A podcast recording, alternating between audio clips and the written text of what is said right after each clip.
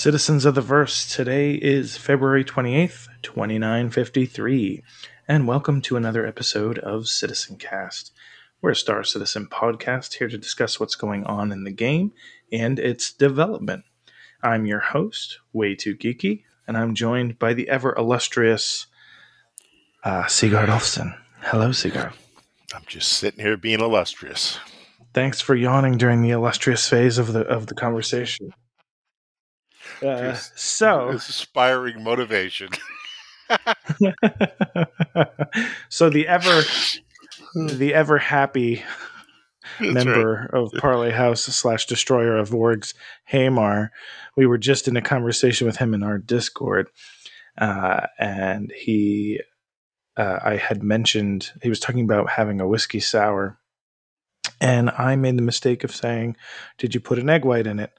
Um, to which he berated me about what we Yankees do, as uh, as he stated. Um, uh, one, he stated that this would be more interesting than talking about lifting weights, uh, as our last episode discussed at the beginning. But two, um, because I couldn't remember, I Googled and hey, Marf, just for you, for one listener alone, a sour does not have to require an egg white. It is an option, and it's usually an option found in a fizz of some sort. Um, there's a lot of different variations, but it's not required for any of those. Uh, so anyway, we're back at it. Um, uh, what have you been up to this past week besides hearing about the difference between fizzes and sours? Been playing as much as I can, uh, working through the different patches. Uh, played a little bit with the Vive face tracking. Um, did some uh, kind of just playing around with different uh,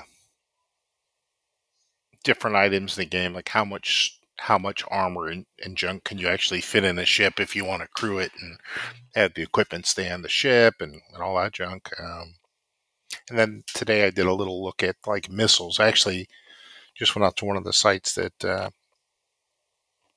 that NetMage had provided to me and was just kind of looking at actually playing with tables and graphs and trying to figure out how to do trend lines and stuff. But um,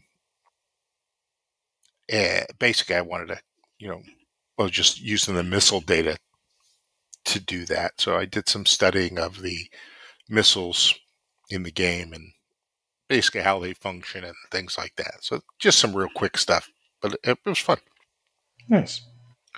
I am in the same mode as I've been, really holding off my PTU um, behavior in favor of a live build. It's starting to wear a little thin for me. gotcha. But um, yeah, I haven't been playing. I even, you know, every once in a while I consider playing, and then I just look to see if anyone's in Discord, and I'm like, oh, nobody's in Discord. Never mind. Um, and then I even considered getting Sons of the Forest and playing with some folks, but I just feel like I don't want a game that's we had a bunch of people on last stressing night, stressing me out. Even Flavius got on last night for a little bit. Of course, yeah. The one time I don't look because I'm watching television. Yeah. Stupid me. yeah. well, hopefully we'll see some more activity with uh, 318 yeah, on a regular basis. Right. Um, you know, playing Star Citizen. You know, plenty of people play other games Correct. Uh, in our Discord. Uh, just you know, looking forward to actually playing Star Citizen. Um, so uh, this past week we had a fantastic um, Inside Star Citizen. Uh, in my opinion, the best one this year. Um, and I know it probably excites you and pl- plenty of other people that we know in Parlay House. Uh, we got a ton of updates around mining that should be arriving yes. in 319. Um, so the goal with the mining gameplay updates is to really try and future proof mining as as a uh, profession. You know, uh, they first talked about how the mining gadgets were intended to help beginners mine easier, um, but then they ended up making some things a little too easy. I would also say, and my guess is, it was also probably a way to combat the fact that you can't add a mining laser to a prospector when you rent it. Um, but that's just my guess. Um, but yeah, they wanted to be able to create more opportunities for expert miners. Um, so first and foremost, all of all of mining will essentially get a balancing pass uh, with everything from mining heads, mining gadgets, consumables, as well as the minerals themselves.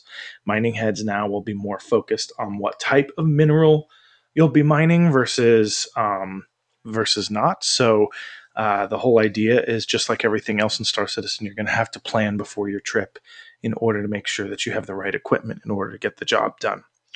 Um, they mentioned that they'll be adding a new mineable to be found in caves because cave gameplay and, and hand mining has sort of disappeared outside of prison. Uh, the the resource is going to be called Janalite, which was stated to be only found in caves and should be fairly profitable. Um, so remember to have that multi tool with a mining attachment for cave gameplay in the future. Um, they also mentioned that the resource distribution itself is going to be adjusted so that things are only going to be found, particularly when it comes to.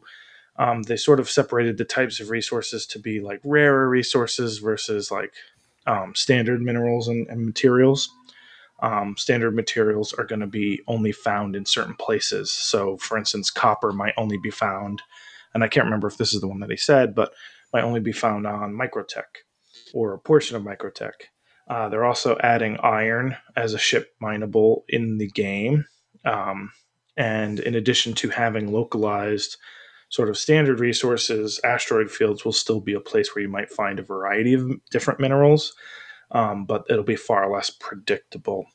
Um, they're also going to sort of pair certain rarer minerals with standard minerals that can be somewhat predictable too. So you might see, you might be more likely to see laranite with copper or something of the like if i if i heard that correctly um, i think the idea behind this or what they mentioned is really this is about creating uh, a little bit more of a economy gameplay down the road and uh, we'll be focused on crafting so that you know um, you know where to go to get certain things. And in some instances you might not even be able to find the resource you're looking for without going outside of stanton. Um, so a lot of this seems like it's going to have the economy gameplay behind it long term. Uh, they also made improvements to the mining HUD, both simplifying information, p- putting information near where it makes the most sense logically, as well as trying to make it more readable uh, while playing. And they made a lot of changes when it comes to um, multi crew mining so that the mole is viable again.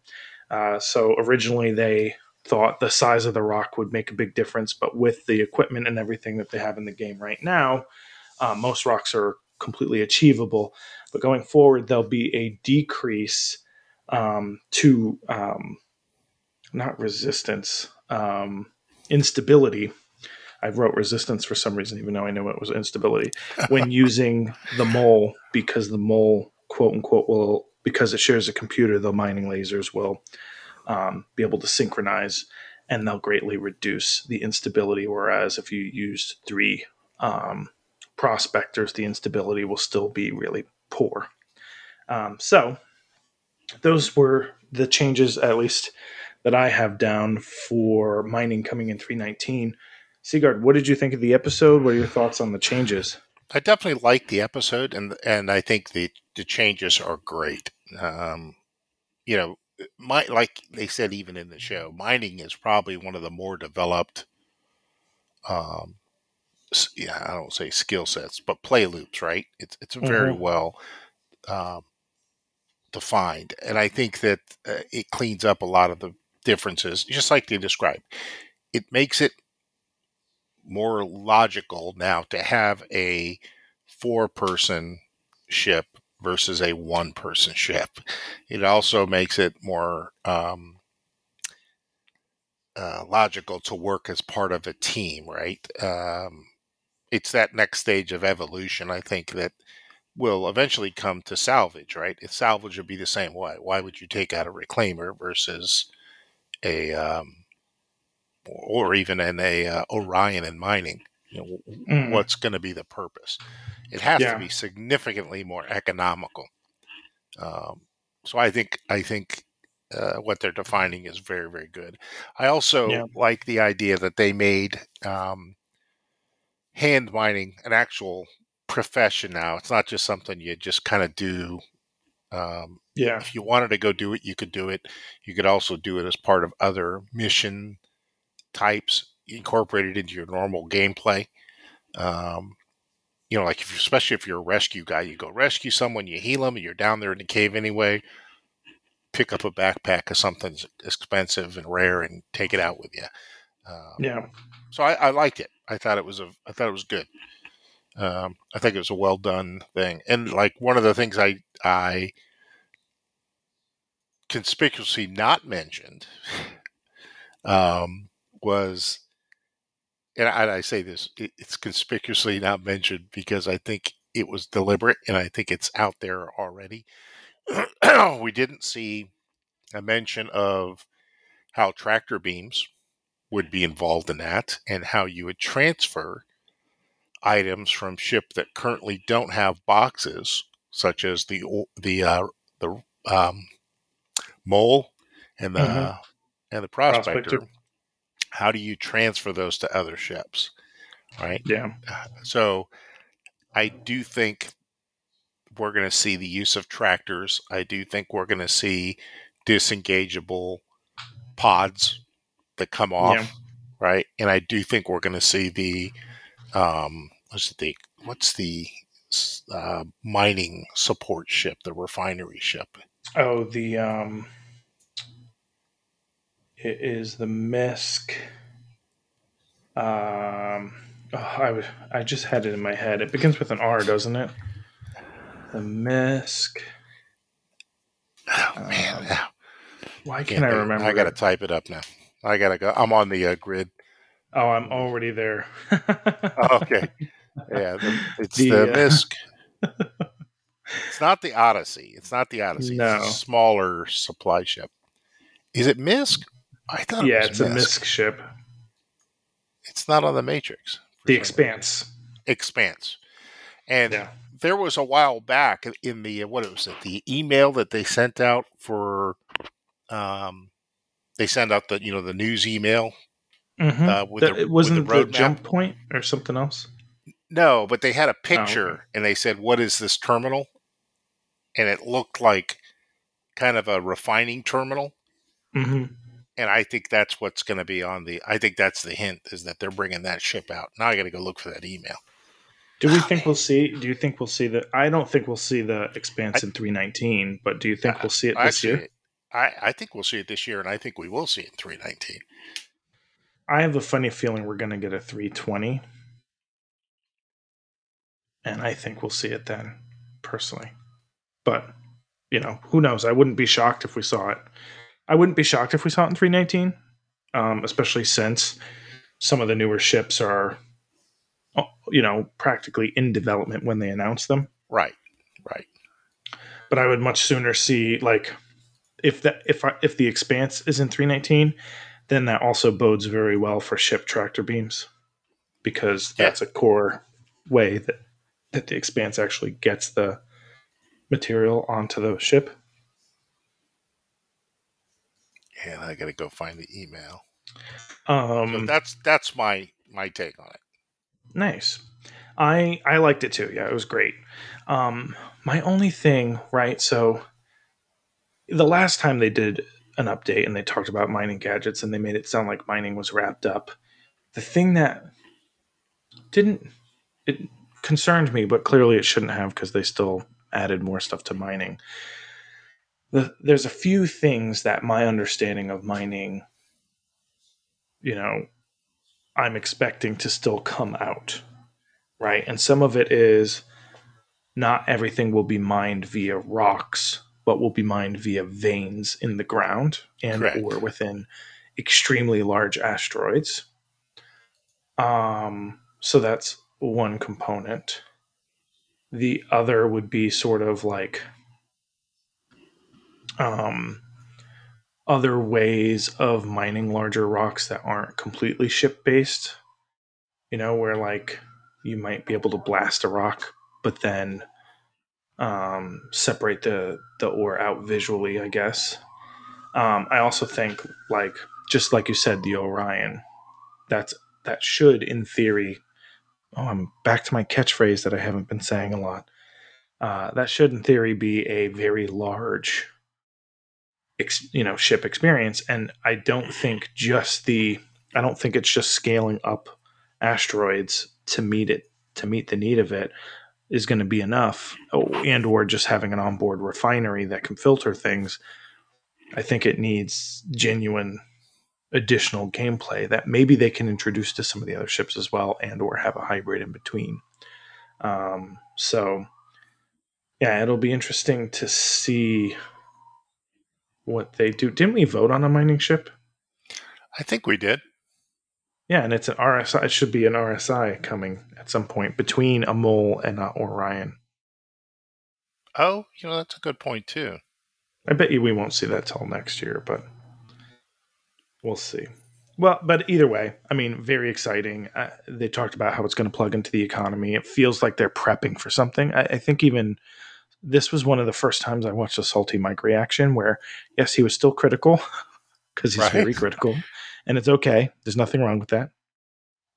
But he was practically overjoyed and giddy by the end because he's just excited that mining is going to be a little bit more complex and you know i think i think people who are good at mining will find it boring if there isn't a reason to be sort of an expert or a way to be an expert.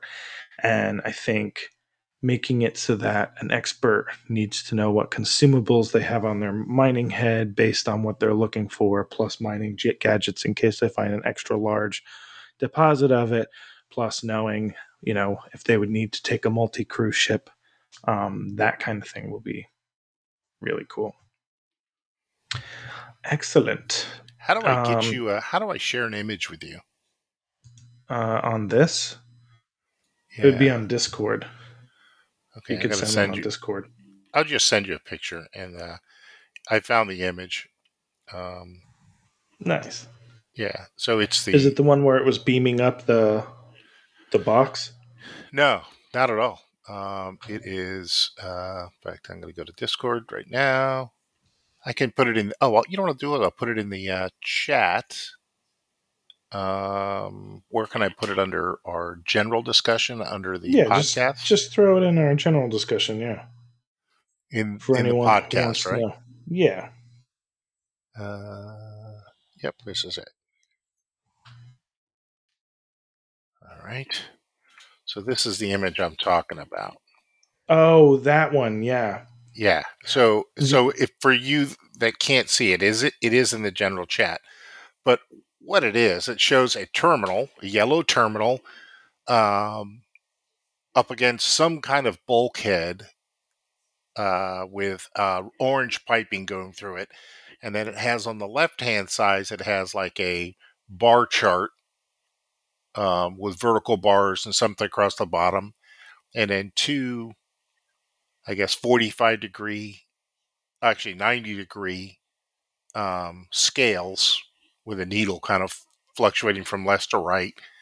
Um, and then looks like four separate, looks like double A battery kind of looking things at the top, kind of like a scale of activity going oh on. yeah like I power bars or something Yeah, I can't read the rest of the. I can't read the writing. I can't read anything else. so the dials the dials read temp min max an RPM. and rpm okay. Um, I th- well, I don't think that's ship based Sigard only because the descriptor that they used for that was something about being underground.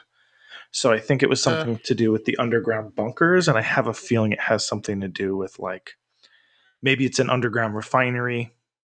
Um, or be. maybe it's some kind of atmospheric thing or some kind of mechanical controls.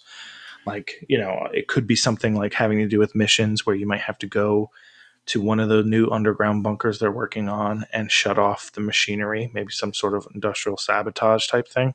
Who knows? yeah. See what i i see the orange pipe, and that always reminds me of the ins, um, Yeah, it looks like a mole. MISC. Right, a mold. Oh yeah, the pipe itself, yeah, is very the pipe you're right. itself is very misky. Um, and I thought, I thought maybe that's going to be the The uh, uh yeah, not the Odyssey. The uh, can't even think of what it is now. We just talked about Oh, the um, Expanse. the Expanse. So that was my thought. But I do think it's coming. I think it's it's definitely sooner rather than later. I think they're trying to flesh out more loops as they. I think, I think what we're seeing, especially the resource thing with mining, I think genuinely this is definitely having localized minables is definitely, uh, in my opinion, in a preparation for pyro, so that there's a reason for industrialists to go to pyro and take that risk. Gotcha. There's most definitely going to be a high high value mineral there. Let's just face it. Gotcha. I think at least. And then you have to hire security and everything, and then you might actually have to have a flotilla because none of the actual ships can fly for very long without needing fuel. Well, your your your thought process is wrong, but it has merit. I can understand it. Why do you say that? I'm teasing you. Oh. I'm teasing you. I was like so taken aback. I almost I almost spit out my wine. no, don't do that. Don't do that. My thought that's the second last episode you did one of those too. I completely disagree, but I can understand how you got there. Something like that.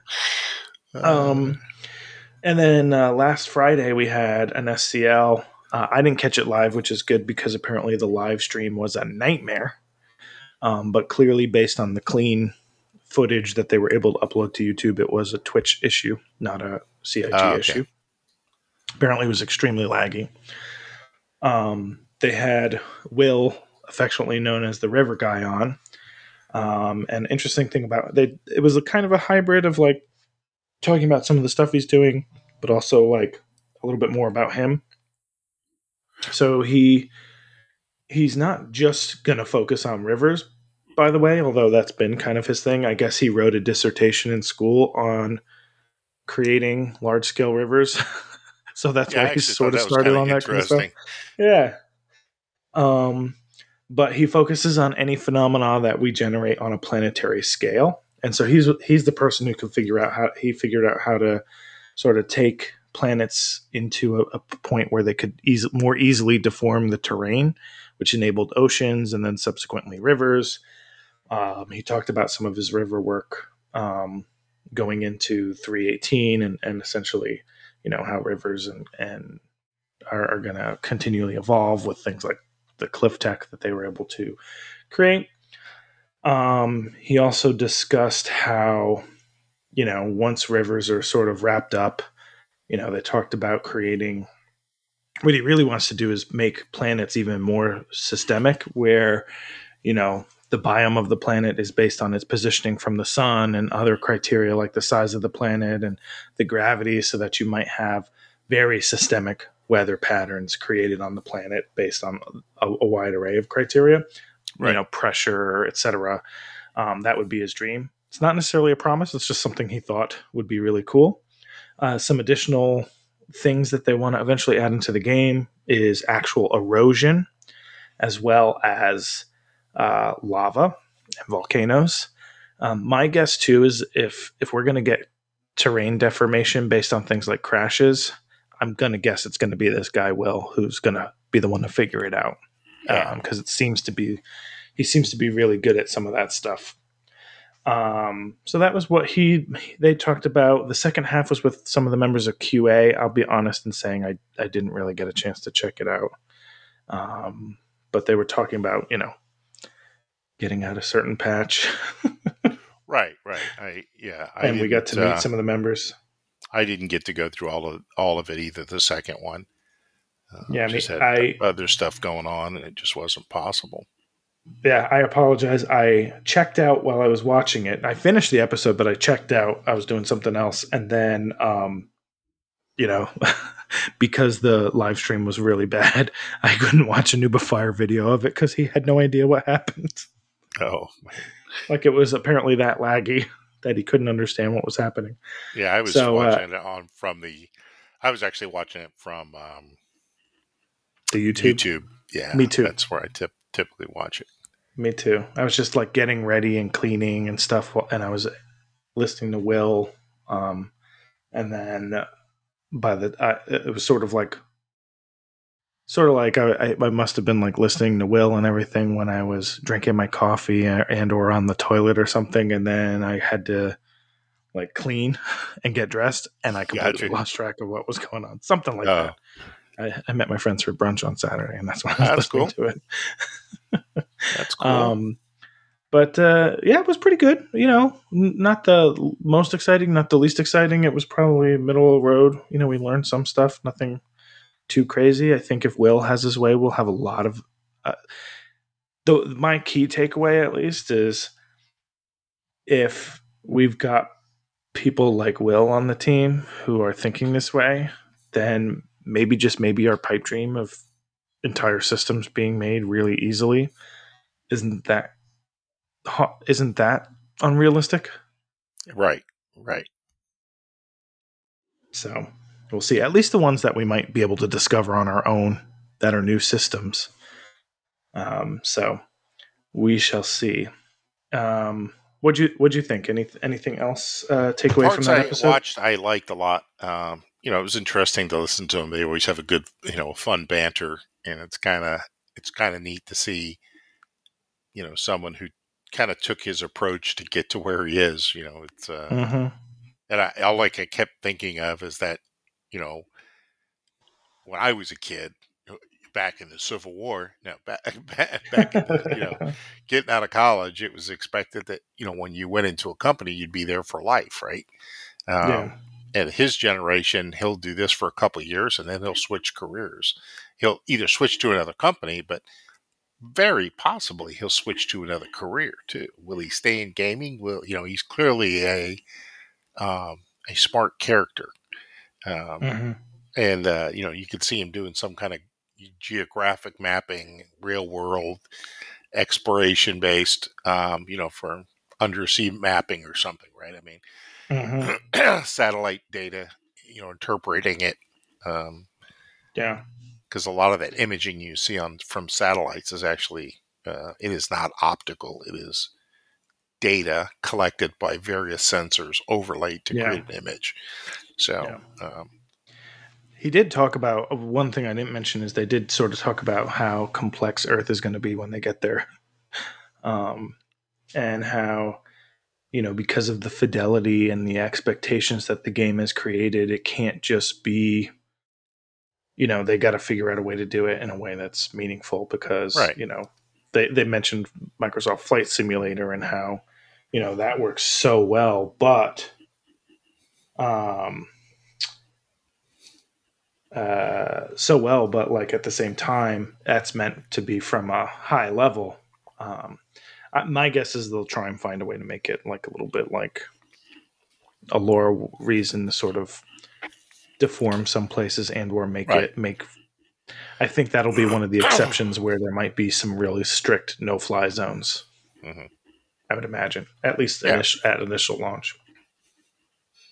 Um, excellent. It was good episode. Good week last week. This week, uh, tomorrow, Wednesday, we're actually going to see monthly reports for February. So uh, take a look at those if you uh, if you like reading those, because there's some really good nuggets usually in in the monthly reports.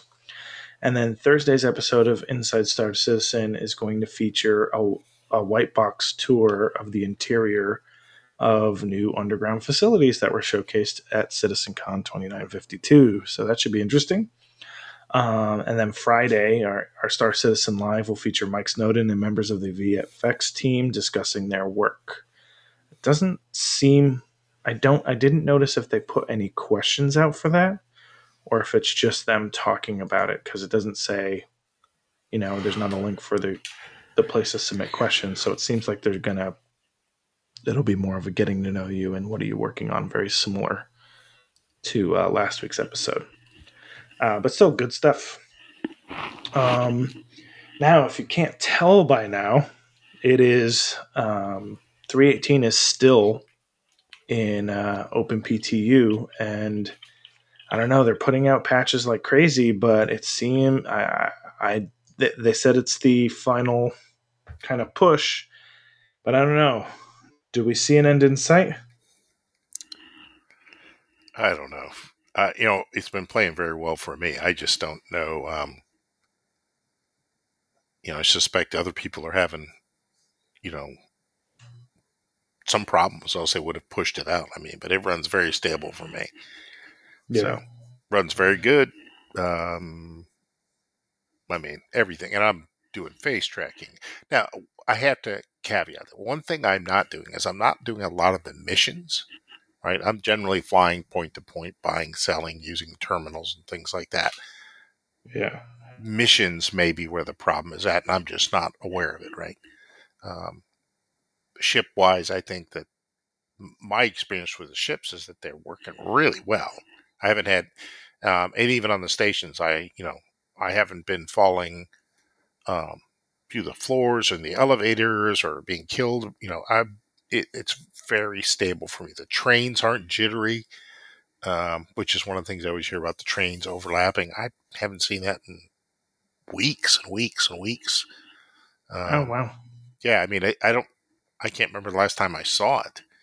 Um, it it looks and feels very very mature right now for me. But while I don't have a hugely powerful CPU, I don't have an overly old one either, and I do Yeah. have 32 gigs of, or yeah, meg uh, gigs of RAM, um, and I do have you know SSDs and um, a 3070 uh, and you know NVIDIA card. So it could be those factors, right? That that I might have enough horsepower to push through that. I also have a very good connection, um, but you know, face tracking's working, and you know all the peripherals that I have, my you know Stream Deck using the buttons and voice commands with HCS Voice Pack, it's all working seamlessly, and the game's playing great. So. Yeah, my only problem right now is, and I saw a good argument for it the other day, was uh, I kind of wish we had a one SCU box because uh, I think it, it, I think it's a piece of the gameplay right now that would be very useful for everybody. Um, it's something that you can't carry in your hand, but you can latch to a cargo grid. Uh, huh. yeah. Right. Yeah. I mean, hopefully the I hopefully f- they'll have contain. I mean, I think the goal is to have containers eventually Right. that we can utilize more. It's just not quite there yet. We have the one, the smaller one, right? The what is it, an eighth? Yeah, ASCU? yeah, exactly. Yeah. So, like, if you're doing a ki- if you're doing a mission, um, in the Mustang, you can still shove it in the in the tube, which is basically a cargo container with open ends until you close up the bottom. You can do that. Um, but if you're doing a uh, if you're doing it in the Aurora, you can't stick it to the bottom, so you have to carry it inside the ship. So Oh, you know, if you're if you're doing three boxes, or you got three of them stacked in front of your bed, um, it's a little immersion breaking. It would be nice to just be able to grab a box, Mm. stuff the three of them in there, and shove them underneath the bottom of your ship, or even to carry armor down there. Right? You want to carry a heavy set of Yeah. armor for cold weather. You know, you put your exploration suit down there and drive around in your normal Mac Flex or whatever you're wearing that day. yeah. Um, medical supplies, food, things like of that nature. So, so hundred I- percent. but I, yeah, I, I rate it as very, very playable, and I'm unsure why it's not out. I mean, I'm I'm guessing because even earlier we saw Netsmage um, in in uh, Parley House. I guess he's still fell through an elevator. I think a lot of it has to do with the game loading in and making sure people aren't just moving around.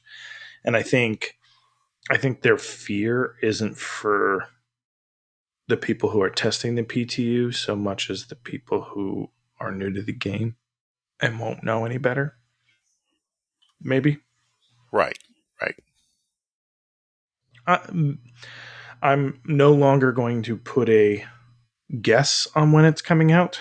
Um, I want them to just get it out being good. You know, like we have we have 319 coming up probably sometime in the Mayish area. Looks like it's going to be a little smaller patch potentially. Um, but you know, I just want the game to be good when I do play Right. so that I don't rage quit and then not play at all. Right. So what are you going to do? Right. Right. Um, uh, so for tips and tricks this week, um, we didn't receive any. Do you, Sigard, have any tips and or tricks? um, tips, yes.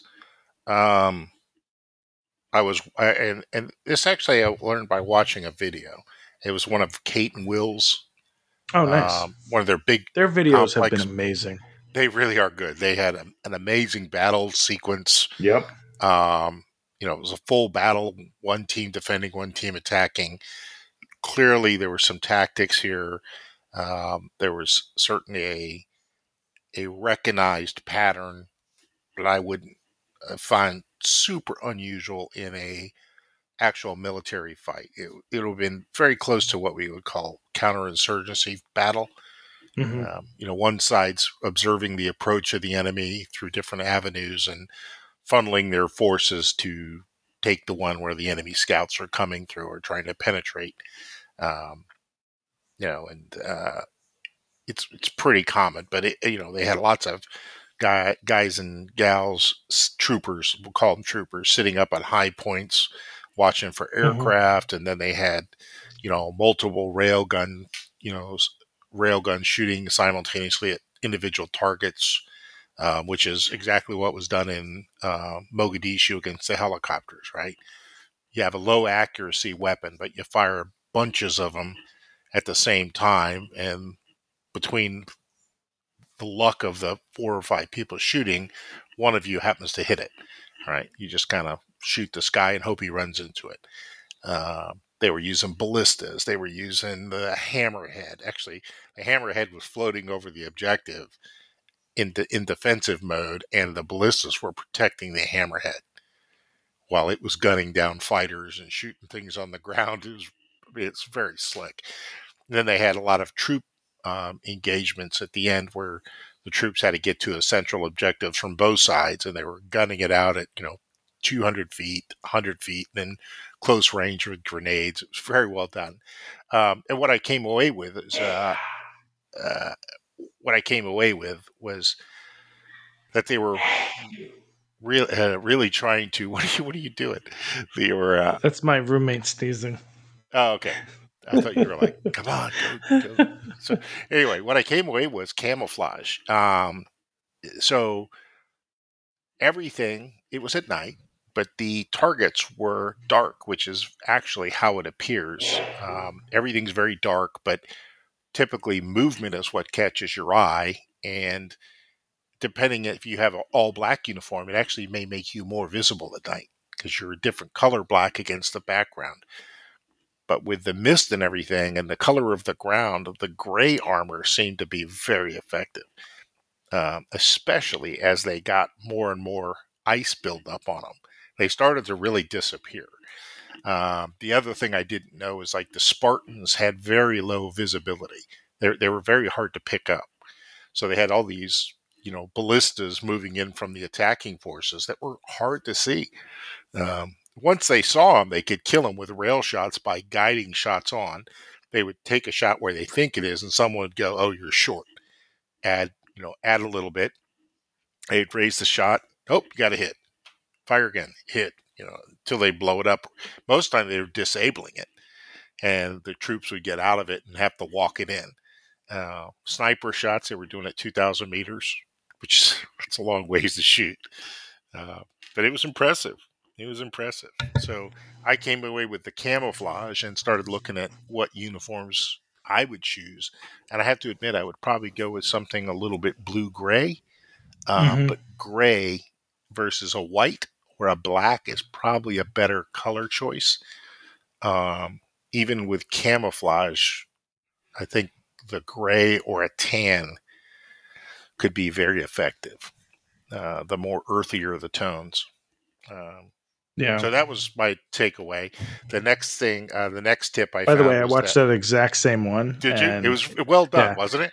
They are there. It's so um, it's amazing to see how coordinated, but also because they're trying to win, right? So, granted, sorry, I'm interjecting Oh, yeah, while you're talking about this, You're but granted, permadeath death isn't in the game, but the way that they score points. So what they've been doing is they've been controlling locations, and the person, you know, the the team with the greatest number of people in a certain zone alive by the end of a certain time, an hour, I think it is, wins, and you're not allowed to rejoin after you die.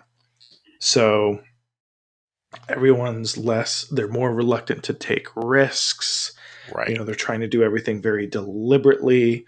And, you know, it, it shows the potential of what this will be like when permadeath is real. Right. For sure. Because it's just amazing to watch. Right. And it's, you know, there's so many things there that are, that are, you know, and I used to do this as a battle captain or as a deputy three in the armor battalion. I mean, this is what my bread and butter was for probably the better part of 12 years. Um, mm. You know, of, of laying out these plans, you know, you get together in a group, you lay out these plans, and then you apply where do I want to kill these guys? Where to, to kill him here? That's where I want them to go. And I'm going to kill him here. How far away do my weapons have to be to effectively do that? Well, that's where I need to put my troops. It may yeah. not be on the hill that looks so obvious. In fact, if you have if your weapons are shorter range and your enemy has longer range weapons, I'm actually going to defend on the backside of the hill so that he has to come over the top within my range, and the fight's fair mm. at that mm-hmm. point. And he's silhouetted. right? Yeah. So there's all these little things that you could see the potential was there. And I took away the camouflage as a big one, right? Camouflage was important of this. They were really putting a lot of effort into seeing things. Um, mm-hmm. And then mm-hmm. as a quick segue, I did, I wonder how I could get armor onto the Corsair. You know, what's it going to take to equip it? And I went out and bought a bunch of armor and I said, I'll buy two gray ones and I'll buy two of these other white ones and I'll, tr- or four of these, four of each, four sets. And I'll mm-hmm. get, you know, four submachine guns and four rifles, and I'll get the ammo and I'll get the food and for four people, and then I'll load it into the Corsair. And uh, you know, I was going to try to put it in the lockers, um, mm-hmm. but I put it first into the ship inventory. I did move all, and only about uh, four four outfits could actually fit, and then it filled it. Oh wow! yeah, it filled very quickly. So I soon had a big box of junk in the back of the cargo area. Um, so I started looking into how what ships have different size interiors for storage, right? Um, yeah. The, only thing I can tell you is the tip is it's a factor, right? It is yeah. a factor. If uh, it'll be a factor in mining, if you plan on pre-equipping your ship with stuff for people to use, space yeah. is a limitation and you need to be prepared for that. I don't think you're going to be able to carry a warm weather suit and a cold weather suit. Yeah, no, you're not. Right. You're going to have but to find you'll, you'll know where you're going to get you know where you're going to get the resource you're going for if it's a hot or cold temperature Correct. environment so you know in your hangar which one to choose. Correct. And that means you're going to be repetitious for a while because the investment, right?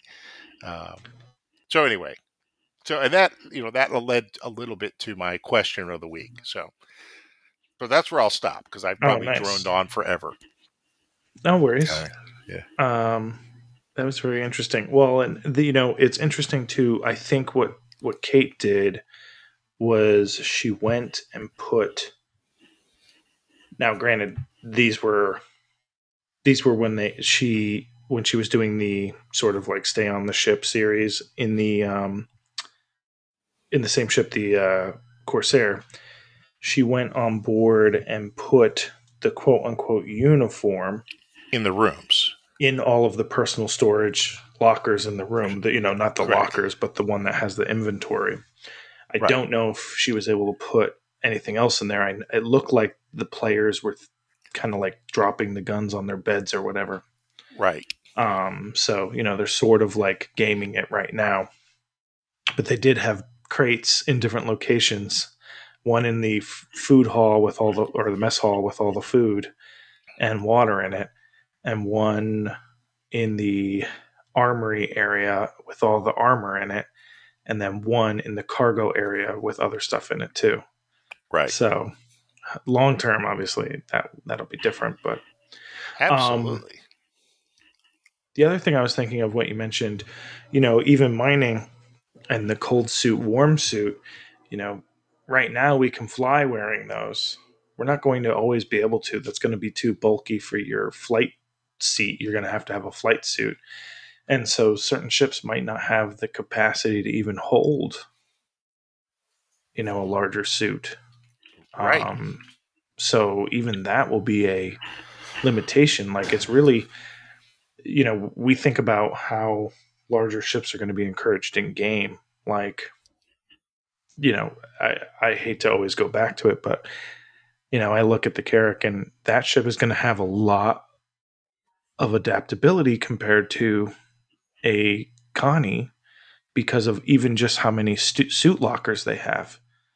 Um, Right. And also the cargo, like, you know, the garage and ship in the in the Carrack don't take up any space. The you know an Ursa on a Connie diminishes its cargo. I feel like they're going to have to rework that to a degree because they're still going to need some cargo space for supplies. Um, so they might have to increase the size of that somehow. Yep. Yep. That was kind of one of the. That's all leading to questions. I actually ended up with two questions, Oh, but uh, but one of them is tied directly to that, and the other one's kind of tied to that. Excuse me. so uh, that brings us to for science.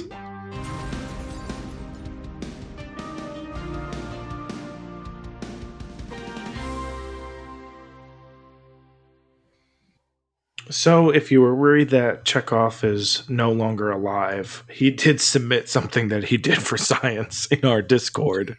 Uh, so, he's contributing to the show at least. Um, he uh, posted that he was able to fit a MISC razor in the back of a Cuddy Black um, and then shared a video. Um, so, if you are part of our Discord, you can find that video in the For Science section. Um, it wasn't necessarily the cleanest fit per se, but it did fit. So it depends on. I wouldn't consider it a fit personally, based on that, but you know, a lot of people do. So thank you, Chekhov, for your contributions for science this week. Um, what about you, Sigard? Anything for science? Um, In a way, the uh, equipment stuff actually sounded more for science than not. Yeah, I, I mean, one is uh, the Corsair. Quite a few weapons there. Uh, the weapons rack Hmm. worked real well, um, and Were you in haven't 318 or 317.5? I was doing this in three eighteen. Oh, um, nice. so I was I was actually uh, a couple guys were watching me, and I was able to stack weapons in the in the racks pretty easily. The uh, but across the top, there's always the pistol area, right? Mm. Um, you actually over each rifle, you could put three pistols. So Yeah. I thought that was kind of interesting and a neat little tip. Um, use the weapons in the, the tip would be use the weapon racks to get stuff out of your inventory right Mm. it, it just is one of the you know it's one of the ways you can do it you can't do suits yet but you can do that and you can do food and things on a counter or in a closet Mm. so because i i really wanted to see what it takes you know for four day basically four meals four waters you know medical equipment you know and four people with armor to be in there How So- amazing will it be when the kitchens in some of our larger ships or even smaller Right. ships Right. work? Because you know some of those look like food printers. Um, so I'd imagine it's really about having the supply. I'm sure they'll eventually make like a place where you'd actually put like a quote unquote food mush, you know, right.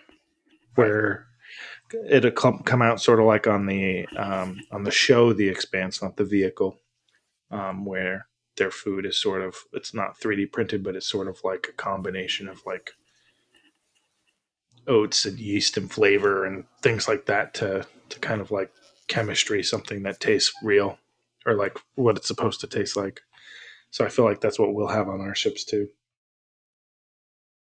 i like that if you can do that though you can just do it in your suit Yeah, I doubt they'll do that though for some reason. I don't know why. they got to find a way to do something because if you're starving and you're out of, you know, if you're on a oxygenless planet, they did say they weren't going to have like water and food tubes in your suit. I thought. Yeah, I just I just watched a show the other day of a. Uh, don't know, you ever watch Top Gear? You ever watch Top Gear? I haven't, even though Jax McCleary is based off of Top Gear. Yeah.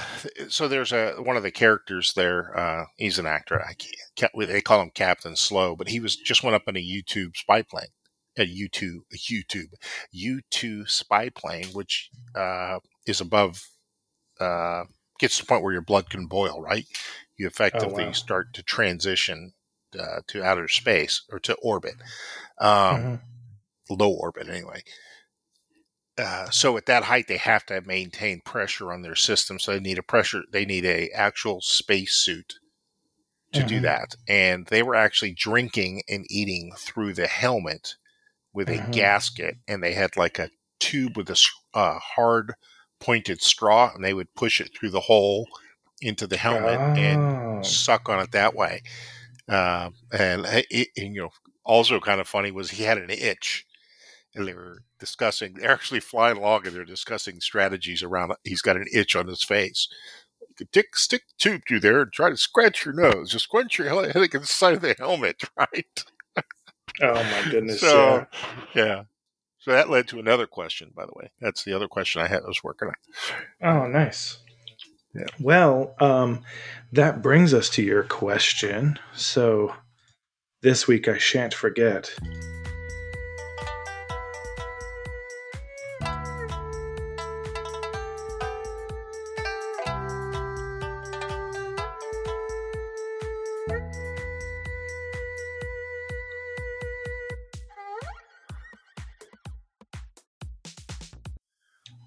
All right. So last week, Sigard, you asked, um, we have AI on stations and ships, but outer space is relatively empty. We certainly don't see a lot of NPC cargo and civilian traffic flying the trade lanes, landing, taking off, refueling. How important do you feel AI civilian traffic is for immersion? Um, so, first up, we had via text and this was the same anonymous texter from before, and it actually turned out to be Lesteroth NZ yeah, from He's been playing with us lately. Yeah, yeah, he's, um, he's a great guy. I invited him to join us whenever he wants. By the way, good, good. Um, but he said to clarify my last answer, yes. Uh, so this was last week where he mentioned, you know, NPCs that he'd like on the ship. He said, I'd like an NPC accountant, aka a purser, on my ship as I run trade around the verse with the benefits I mentioned, which I think had to do with sort of like more beneficial trade routes and or maybe That's good idea. hot commodities that are going on. Yeah. Uh, and then he followed up with for this week, yes, I would like more traffic and the ability to interact with NPC ship traffic. Maybe pay an NPC. Shri- uh, I don't know why I'm saying shrip uh, may, I no gummies, I promise. Um, maybe pay an NPC. I just you know what it is. I just look at screens all day, as as many of us I'm sure do. Yeah, and uh, just my brain is no longer there. Somehow we record a podcast every every weekish. Uh, anyway, yeah. Sometimes, hey, listen, we're on three this month. That's pretty good. Last year, that's a, not so good. improvement. We're good, man. Yeah. Um, uh, maybe pay an NPC ship to take my freight from point A to point B, and I could watch the whole process, or provide protection for that NPC ship. I think there should also be more traffic between planets and stations, like the traffic that we see on Area 18. Uh, totally agreed. And I think we will see that, by the way. Um, Honored Heretic said, Oh, dear God. Uh, th- these are all Discord responses, by the way. Oh dear God, I don't want to deal with New York traffic at every space station in Stanton. Um, Skyguard said, I want some traffic so it feels more alive. Make things interesting. Psychosis said, I think it needs to happen eventually to make space feel more, quote, quote, lived in. Drowiz said, definitely need more interaction with AI. Which we hope will be added over time. I think the immersion is needed to feel like a lived in world. Yeah. CN Fries said, very important for, say, pirates and for more a more realistic game. Uh, JD Boone said, very necessary for immersion. Uh, S. Gateman said, I see an opportunity for piracy and for those looking to safeguard trading lanes. To say if a player attacks an NPC, then a mission goes out requesting assistance. I would make it would that would make the world feel more dynamic than it is now. I also see a potential opportunity to sneak aboard NPC ships that have landed for cargo and either steal the ship or get a free ride to a different port. Mr. Tim said, Chris has said that players will only be a small percentage of the traffic that is coming and going from places. I've seen an NPC get on a train once in PTU and it blew my mind. I'm all for NPC traffic. It would feel more alive in the verse to be leaving a station and have an incoming NPC flying a loaded caterpillar um, come over my comm saying, Attention, loaded cargo ship inbound. Please keep a wide berth and make way. Thank you and fly safe. Yeah. Canuck 2099 said, AI traffic helps a lot with the feel of the game and is important and necessary. That said, it should never interfere with an IRL player's ability to play the game. For example, an important spaceport or trade hub should look busy, but the AI should not actually be taking up landing bays and preventing IRL players from landing. Right. Right. Um, okay. Uh, new player here, so or at least new respondent here. Uh, Davidus Alpha said, uh, I was like, David I USA Alpha? no, it's Davidus Alpha. How important? Very important. Right now, other than the odd player craft, all we have is a scattered UEE Navy presence. Stanton is purported to be a major hub of business. Where's all the heavy cargo haulers? Imagine if we had AI ships carrying cargo from Microtech to Crusader opportunities for escort missions or piracy, or both. Right. Um, so those are the responses. Uh, what What are your thoughts, Sigard? Do you care? Yeah, I, I, I, I do. I think I, I think that there, the level of traffic um, does provide an immersion. Um, mm. Even if you can't board their ships, you know, you could at least, you know, you have to avoid them avoid hitting them, right? Um, yeah. And you know, for you know, the pirate guys are right. If you want to actually shoot one down, um, you can now at least look at the salvage, right? And you could also spill cargo out of it. It doesn't necessarily need to be um, a massive amount, but it's something that gives you um, a, an ability to do something. And and these are you know, let's face it, we already have AI traffic in one form, and that's in the, you know, please halt your vessel, you're being scanned. mm-hmm. right? I mean, well, I think we could also have a ship that goes by and says, hey, you know, safe journeys, Captain, you know, or get out of my way. yeah. Right? Um, yeah. and I definitely think it, I do, I do think it, it makes a difference, right? Um, it does, you know, it's going to drive the level of, um, you know, interaction out there in visuals. I, you know, people right now literally will go to an airport and watch airport, airplanes land or use a camera mm-hmm. to watch airplane lands. It's called plane spotting. Yep. But there's even people who do that in airplane games like Microsoft Flight Simulator who sit at the end of a virtual airport and watch airplanes land. Yeah. I mean, I think it would be fantastic. Uh, so that would, yeah, to me, it's. I think it, it would be a great addition to bring some life. Right. I have some thoughts. uh, a couple things. There are two other AI things that I think help with immersion.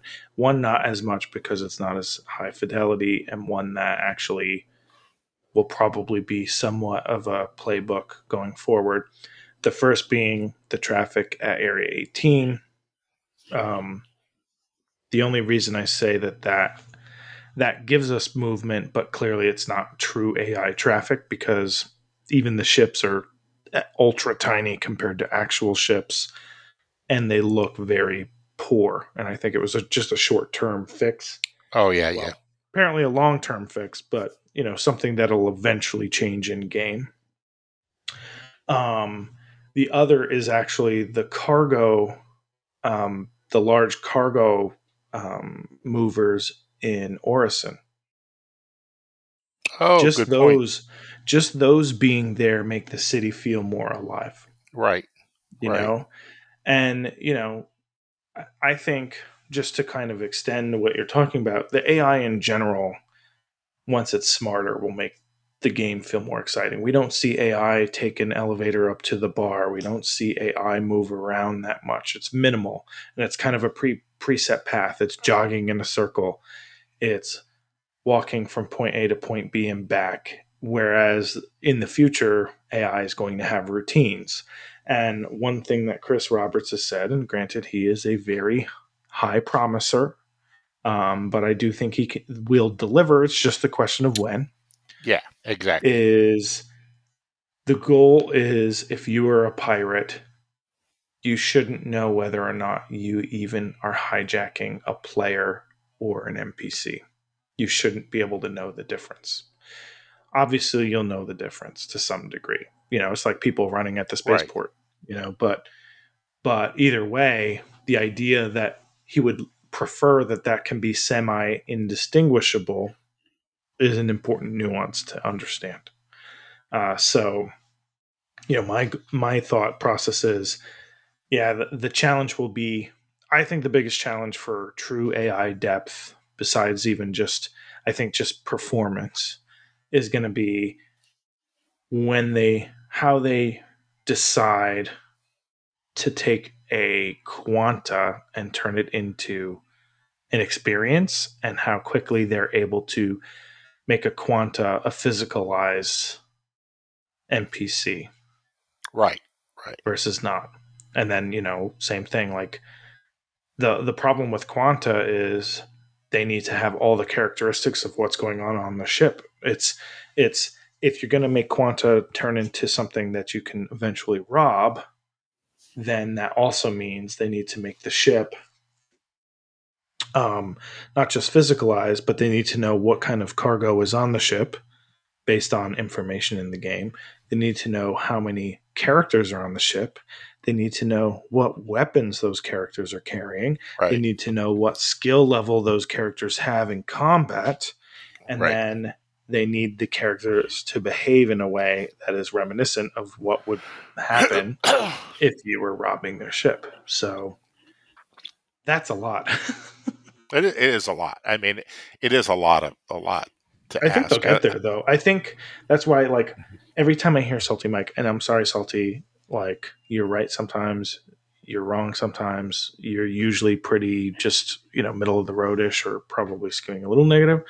But uh, not that I even think he listens to this.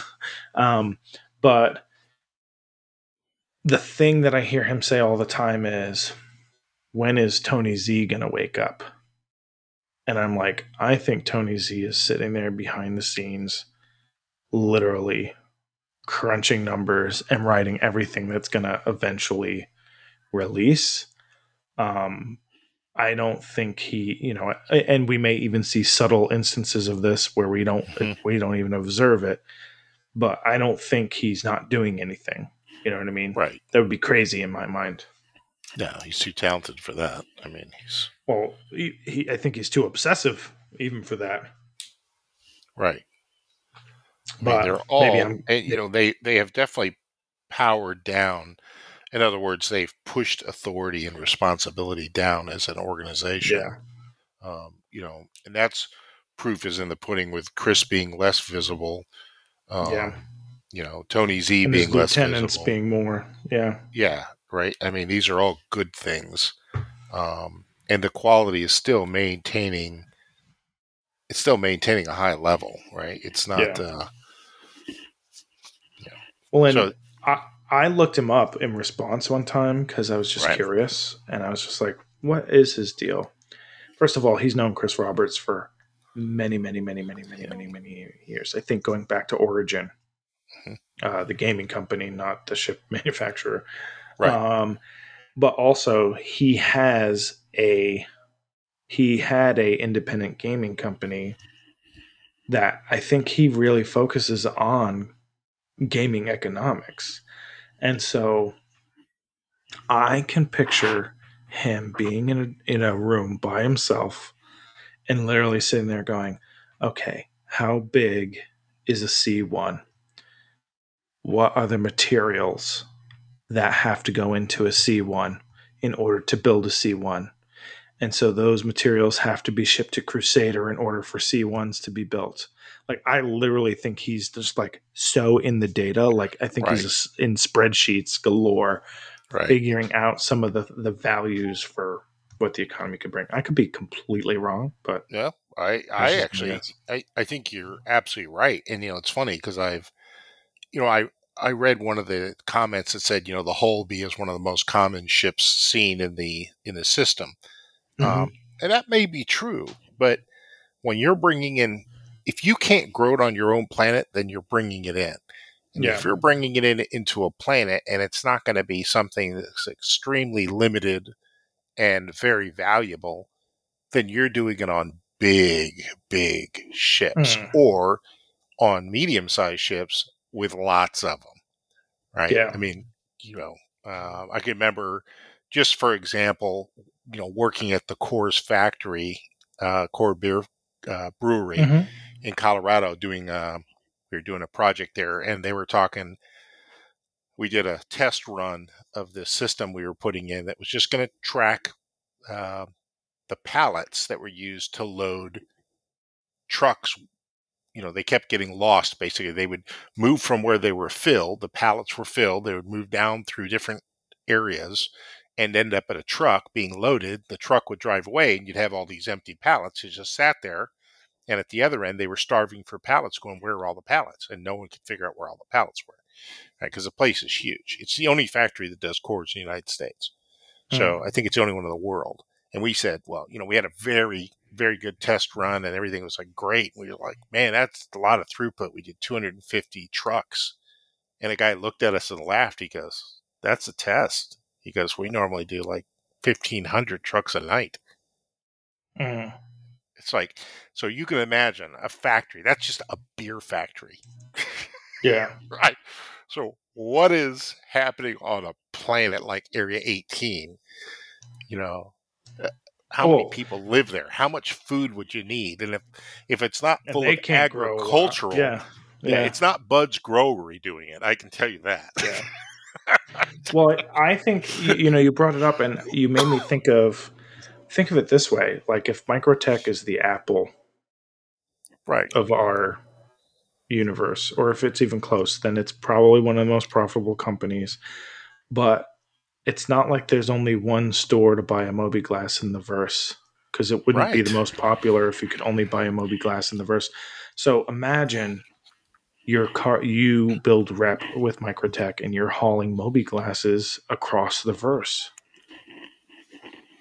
You know, you're helping supply Terra with Moby glasses. You're helping so like I think a lot of this sure a lot some of it unlocks within system, but I think truthfully part of the problem is the economy doesn't truly unlock until there's crafting and until and or a mechanism for the game to craft aka correct. factories or locations where you need to deliver things in order to make things. Um, and then so like nodes of of of creation and nodes of distribution. And then most likely our economy won't feel real or even close to real until we have multiple systems. Yeah, I, I, I mean, I, I really, you know, like you were saying, if if Microtech, you know, has the Apple is the Apple of the industry, um, and we're talking a hundred systems, we're talking hundreds of billions of people. That one system is not delivering that. That means that there's no one person the if there is a single person in charge of that that company and they do just 1% of the of the of the equipment produced in the in the universe or the empire are those apples, you're still talking a massive, massive organization that would Mm-hmm. it would span multiple solar systems, and it's still Yeah. only one percent of the iPhone type mechanisms being produced. Yeah. So there's Well, think- ninety nine percent being done by something else or groups of others. Think about it this way too. Like right now, one might assume. Granted, this is just random now. This is yeah, it is. random, maybe wine wine induced, and maybe they won't go this granular. But like, yeah, Microtech is where they invent the technology. We don't know where they manufacture it. Correct. That They could might be. That absolutely manufacture could it be. somewhere else. right? You have Nvidia that does their cards, but they also they do the chipset. So they have their own cards, but they do send the chips out, and Pony and all those other companies take it and do something else with it. Uh, They might even manufacture it. You know what? I wouldn't even doubt it if they manufactured it not on Microtech but in ArcCorp. right. So you're Yeah. bringing chips. You're bringing chips from Microtech because they probably make the chips in house to ArcCorp, and then that's where other things to create a mobiGlas are being delivered, and then all of a sudden you have you know they, they need like the sapphire or whatever crystal it is enables the hologram and all that Right. stuff. And then the dyes that come from some kind of plant from another system like i don't know if they're they might not they probably won't get that granular. But if they even get one tenth of that granularity then you start to see how hard of a job tony z has and why he might be super quiet Correct. Yeah. Now you know it's it's just a, a monstrous exercise, no matter how you cut it. You know, are you going to make yeah multiple wristbands. You know, you have one for the elderly that has giant buttons. You have another one that's uh, got a different pattern to it. You know, it's the Sony version of the, the iris Yeah. bracelet. You know, it's uh, well i know. i genuinely think they're like the apple where it's not like there's not a flavor of mobiGlas it's right. it's mobiGlas, and then there's maybe I think down the road they'll have it so that you can quote unquote download different apps to it, so that you can Yeah. arrange your mobiGlas how you want. Because let's face it, if if you're not going to be a bounty hunter, there's no point in having the bounty hunting app on your glass, and there's no reason why a consumer technology would allow you to have a, a bounty hunting app. Like I Right. think the missions app is going to break down into individual apps based on career. Agreed. Agreed. So you might have a CDF app or like a, you know, some other. I don't know. All right, we're we're Yeah, getting we into digress. a lot. What? uh So, what are your questions for the week, Sigard? So, so I've got two different ones. Um, I think they're both really good. I'm going to go with the second. they sound related-ish. Uh, one is kind of related, but I'm going to go with uh, the second one, and I'll save Okay. the one. Okay, so the question is, uh, what mechanism, you know, game mechanism, will drive us out of our armor and undersuits while in our ships or on a planet? So, does that kind of make sense? Like, Yeah. So, what fact? What what external pressures do you foresee Correct. us changing our wardrobe? Essentially, Correct. I mean, do you just start getting stir crazy and you lose your focus and can't, your eyes don't focus anymore? Yeah. You know, I, I, you know, I don't know. Equipment failure. What, you know, what's it going to be? Is it? I, I suspect it'll be an uncomfortableness factor of some kind, and a better suit would let you stand it Oh. longer, right? This has me sixteen different ideas. Just- yeah, that's why I picked. I it. like That's- it's a big, broad question. It is, and uh, that's why I went with this one. The other one's good. The other one's good. Um, so we'll use it next week, but I'll go post that out there right now. Excellent. Well, keep track of the other question. Yep, I've got it written down. I always do it on. Oh, great. Um, Excellent. So we did get one question uh, this week. It was from Noctis Actual, and he said thoughts. we need to stop exploits in Star Citizen. And then he linked to a thread that is no longer valid. However, and if this wasn't your intention, Noctis, I apologize, but it does sound very similar to a big thing that came up, which is why I waited till this point. You know, we saw uh, in the past week a big sort of kerfuffle about hacking in the game. Um, and who was the? Why can't I remember his name? That's it's not not Captain Burks. Oh, it's uh for um, Alpha, no, uh, it's something like that. Avenger It's- One. Avenger Avenger One. One. Yep. Avenger One posted a video of evidence uh, that clearly displayed. It, it was clear that hacking exists. It, it included a website that you could go to with tips and tricks for exp- exploits and everything, and then it also included you could see an actual UI associated with cheating within Star Citizen.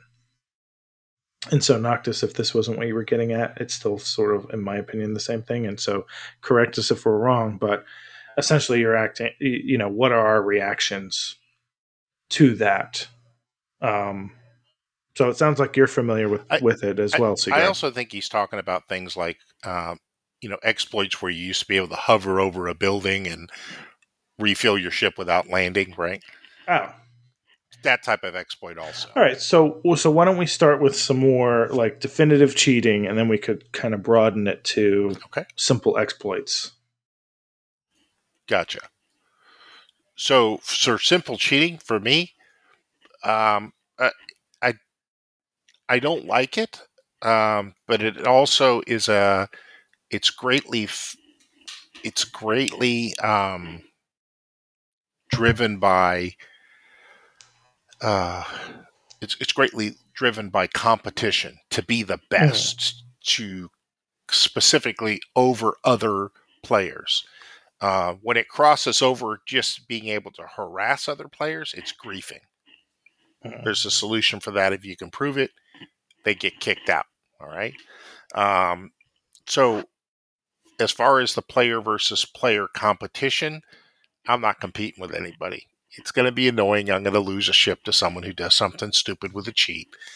Um, it- it's going to piss me off at the time, but I do think I can deal with that probably better than a group of players all flying unrealistically, you know, an entire group having, you know, javelins and just going around and beating up on everybody. Um, Mhm. It's not really a realistic gameplay. I mean, um, if you know, if that many javelins were sold to pirates or to civilians, then certainly I would expect the Navy to show up with, you know, 15 of the biggest carriers they got Yeah. to destroy them, right? It just doesn't. So that unrealistic use of ships in the game probably bothers me more than um, some individual running around and having an instant kill missile or a gunfire. It's going to happen. It could happen even with a guy just showing up and just shooting my ship with a normal ship um, and blowing me up. That's part of the fun of the game for me.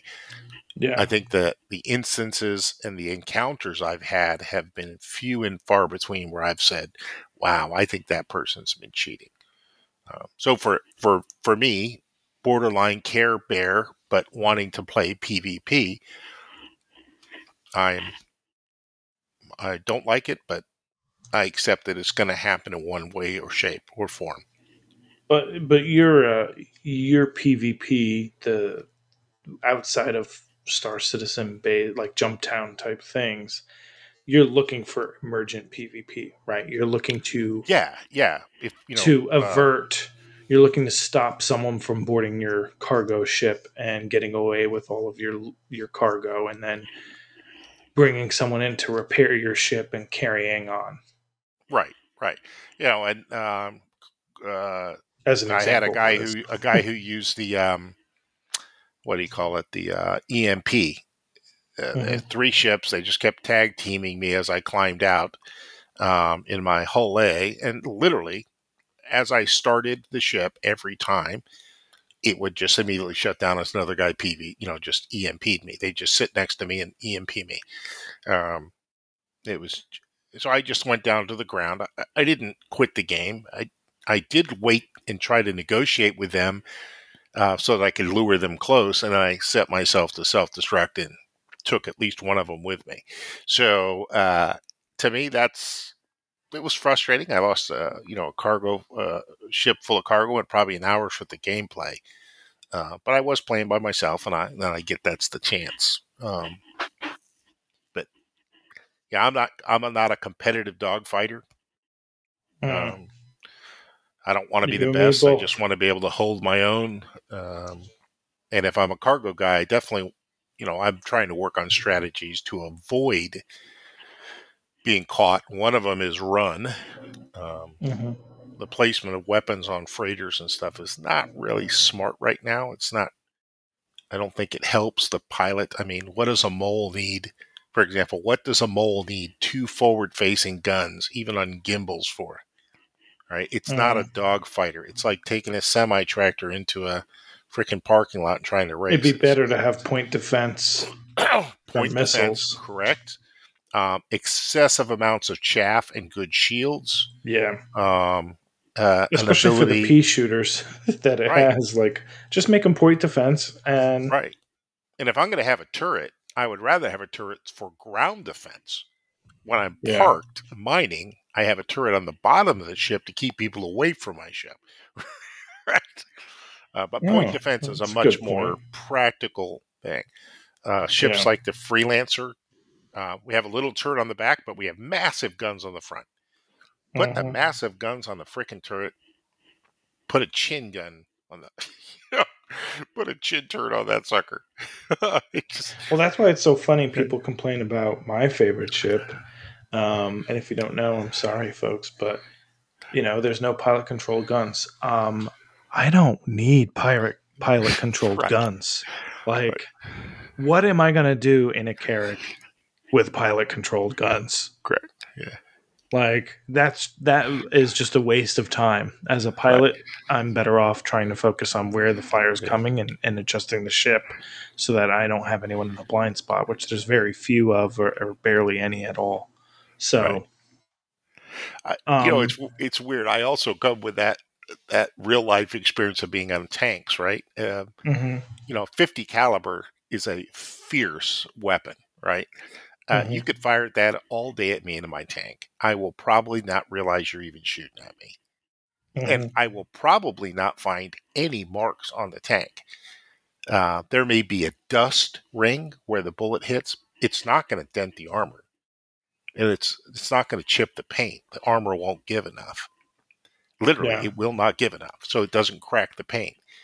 Um, we, you know, you literally could go armor all at anything on a tank, and it becomes fresh. Uh, it's not good because it's flammable, but it's you know it, it's true. So I look at armor and things like that in the game, and I go, well, if I have armor and a bullet hits it, small arms is not a threat. Missile, that might be. yeah. So anyway, I cut you off. Oh no, that was cool. You're good. Yeah. Um, I Good question. personally, it's a great question. Um, yeah, I guess my whole thing is yes, CIG needs to do what it can to. Pr- I don't know why I said it like kind of like like I was like um, Cardi B. CIG. Um, Yeah, CIG needs to um, Lethan. Um, they certainly need to do what they can to stop exploits. I think this early in the game's development, if as long as it's you know, I think they should investigate and figure it out, especially if it is like a a user interface thing that people can use to actually cheat. I think the the example that we saw was people can change the firing speed of their ship to be like you know 300 rounds a second or something something insane to where you could just like practically it seems like a one shot kill of a ship um and or you know fly your ship without having any g force at like breakneck insane speeds those things where it makes it feel like you're experiencing desync when you're maybe not those are ridiculous. But my big thing is people, and I would hope that none of our listeners were cheaters. But why do you want to play this game and you get so much satisfaction out of using some sort of hack? It's one thing when it's an exploit from the sense of like, hey, right now the game's letting me float above the ground and someone could run in and pay and then have the cargo distributed. But that's because we know that that's not going to be a thing. That's why Sigard, Sigard and I don't play those games because we know, like, we don't bother doing that because we know it's not going to be a viable gameplay mechanic Correct. in the future, and we just prefer to train ourselves otherwise. Um, but you know, not everyone is. We like, also suck. Kind of, no, speak. but but like, why? Why do you even want to play? Yeah, your your hacking doesn't make you superior. It makes you pathetic. It's like you are you can't even attempt to try to play the game properly that you're going to use cheats and exploits instead of just play a game and be the best at it. What has happened in your life that you feel the need that the only way that you can enjoy a game is to one create misery for others and two get an unfair advantage that you know like shouldn't exist. Um so you know that's my 20 cents. People it's ridiculous. Don't don't do it. I don't like any exploits because i just don't want to get banned. I don't want i don't care about getting 16 ships when i know i get some sort of like repeating thing that's more annoying to me. You know like any of that stuff i just don't like well it's funny on the exploit parts i can i can understand someone doing like um like we used we did it quite a bit early on we would do things like take the mole hang it out the bottom basically put it uh, oh, the, rock. rock. I'm sorry. We put the rock on the bottom of a Taurus or the Valkyrie uh, on the back of the ramp, right? And mm-hmm. the pilot would lower the ship down close to where the mine or the uh, the material was to be mined, and then we would mine from the ship. Uh, mm-hmm. So we didn't have to get out and drop the ramp, and but that time the ramps were buggy. It was kind of a pain, and every time you got on and off, you had a chance of crashing your ship and and blowing things up. Um, I have really shifted from I was never in in that much into making the money in the game, partly because I have a lot of ships. I put too mm-hmm. much money into the game in real cash um, that I don't have to. For me, it's the experience and what I focus on. it's like that whole discussion around the armor and fitting it onto a Corsair is the preparation. Mm-hmm. I want to be able to come in the game, wake up on my ship, put on whatever I'm going to wear, and walk to the cab and fly. Mm-hmm. Um, I don't want yeah. to have to wake up in my apartment, take the shuttle, the elevator down, go buy water, go buy food. Oh, I forgot I didn't get a medical gun. Let me go get back and get a chem light. You know, I want to be able to get on my, stay on my ship and do stuff um, and be efficient. And when I mm-hmm. meet up with someone, all I want to do is hand them my cargo to go sell it. Yeah. I mean, that's all I want. When I'm mining, I want to mine. And I want to, if I'm going to play for an hour or two hours a day, most of the time it's going to be an hour because um, it's during the week.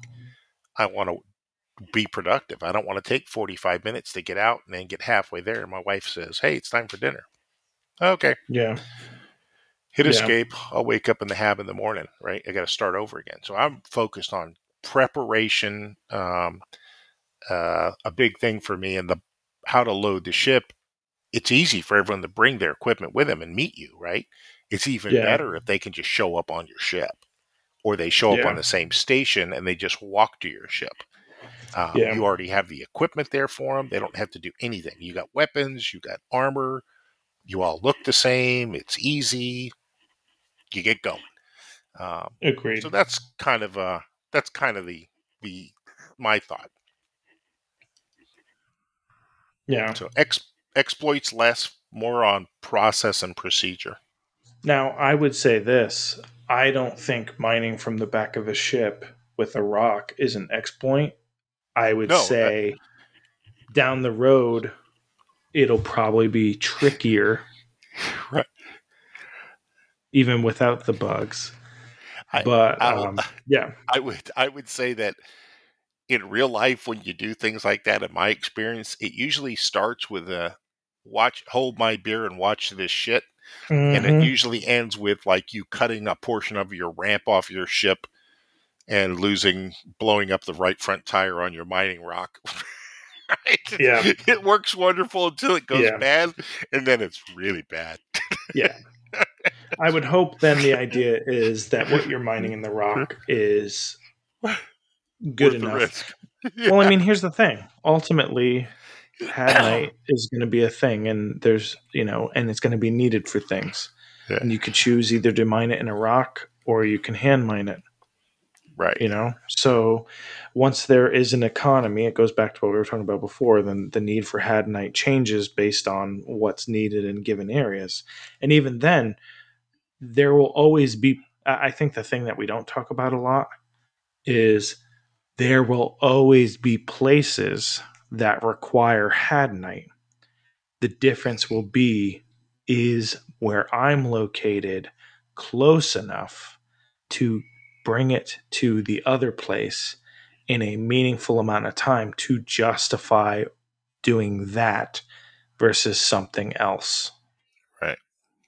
And then and or is there a closer place to mine Hadanite? So, you know, say it's to granted, maybe maybe even just a quick easy example, maybe Hadanite isn't really necessary in um, Stanton but some of the independent settlers of Pyro really need it, and so they put out a com to Stanton because they don't want to deal with pirates. Um, but they put out a com to Stanton because they know Stanton isn't as UEE as other systems to request Hadanite. At that point, then Hadanite, a Hadanite route is pretty well possible and could be extremely profitable until they hit the number that they need in order to not need it anymore. And right. or it gets too dangerous to try and ship it because pirates are noticing that traffic. Right. So um excellent. So uh before doing the wrap up i did have something i wanted to bring up to our listeners. We are after this recording is uploaded seven episodes if i'm not mistaken away from a hundred episodes. Wow. So I would like to know from listeners. You could submit through any of the ways that we submit any of our other content, but I'd love to know if there's anything you'd like us to do special for our 100th episode. We've got about two months and a week if we record every week before that episode happens. And so it's plenty of time to prepare, and I'd love to know what people's thoughts are. So please submit those. Um, but yeah, crazy, isn't it? It'd be neat to be able to do that, like in the, one of the bars in Star Citizen. That's right. Well, let's. Well, we can always, if you get them in sooner, we can figure it out sooner. So yeah.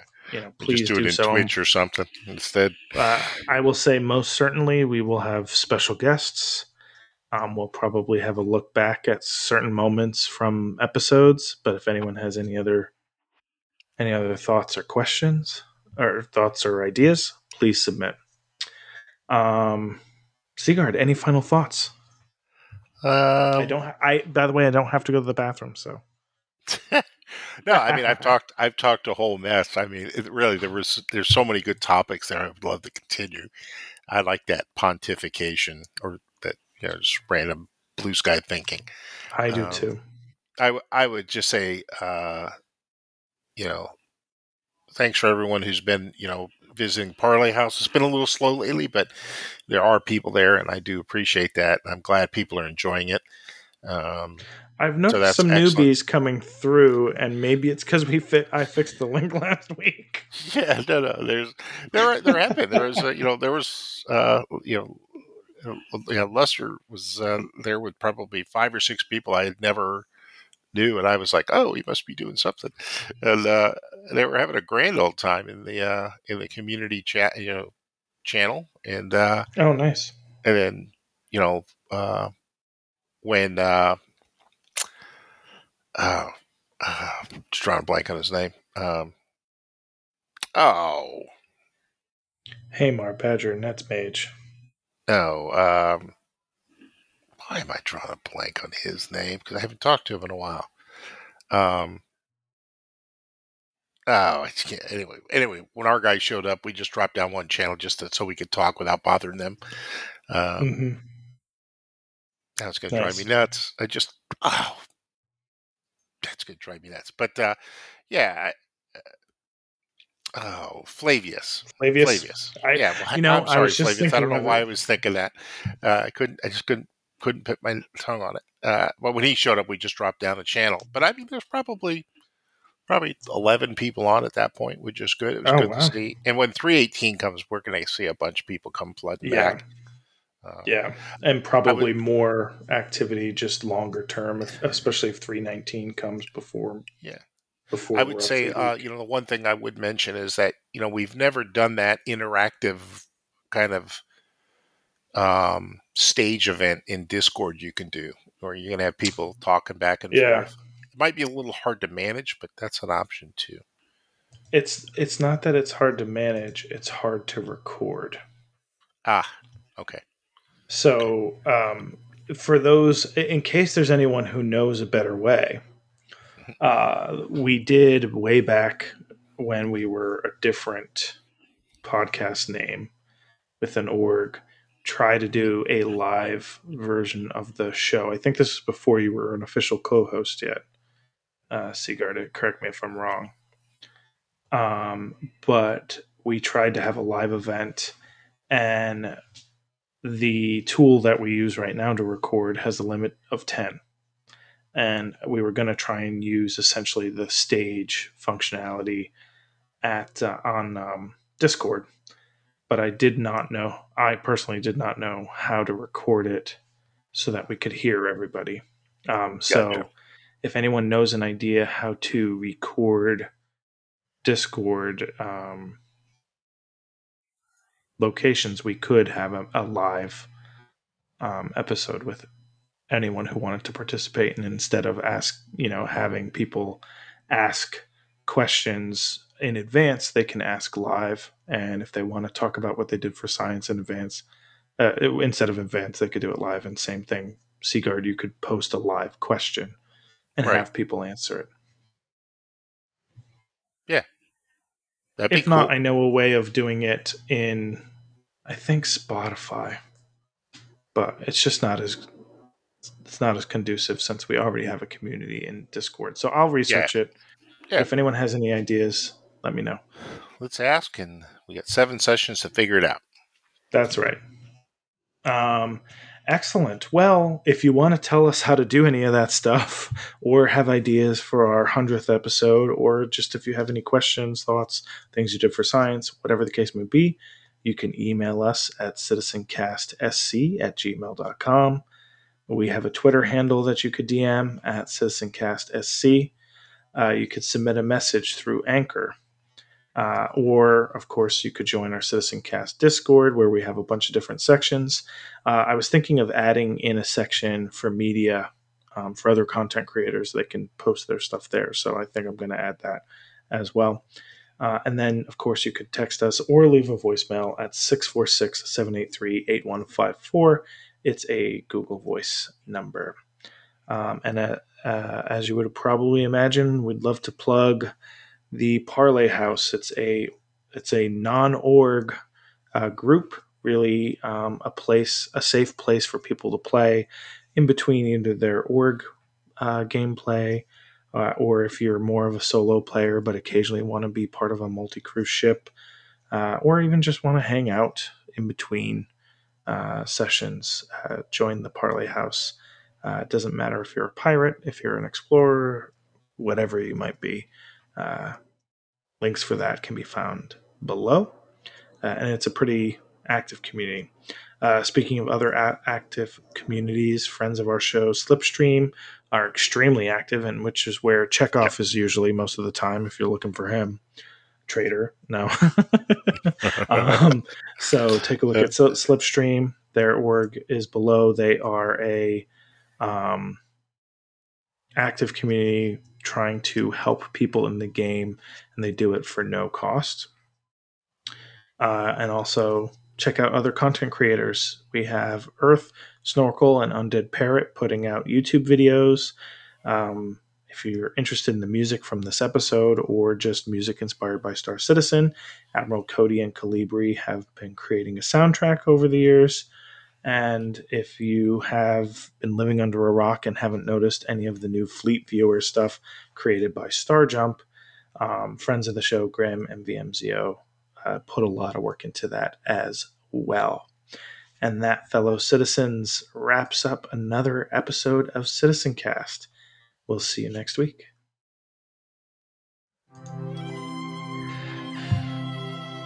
Wow, under two hours, Sigard. What are we doing with ourselves? I know. Did you remember to do the music? Yes, I remembered the entire time. Okay, I was wondering. I couldn't remember hearing any music. I was like, oh. Oh, that's because we we we finished all those sections ages ago, and the two of us have just been bloviating for probably forty minutes. Good, good term, bloviating. I know. I like to use it occasionally. You know what it sounds? You know why I like it? It kind of sounds like um, almost like like verbally gassy. Oh yeah, yeah. You know, like there's verbal diarrhea, but then there's bloviating. It's like Correct. sounds like bloated. It does. You're absolutely right. Sorry, it's just a random thought. No, no, no. Bloviation is a good bloviate, I guess. Ah, now you just gave me that. I was gonna go with a different episode title, but now this one's definitely Bloviation Station. Oh, there you go. That's a good one. That's a good one. Awesome.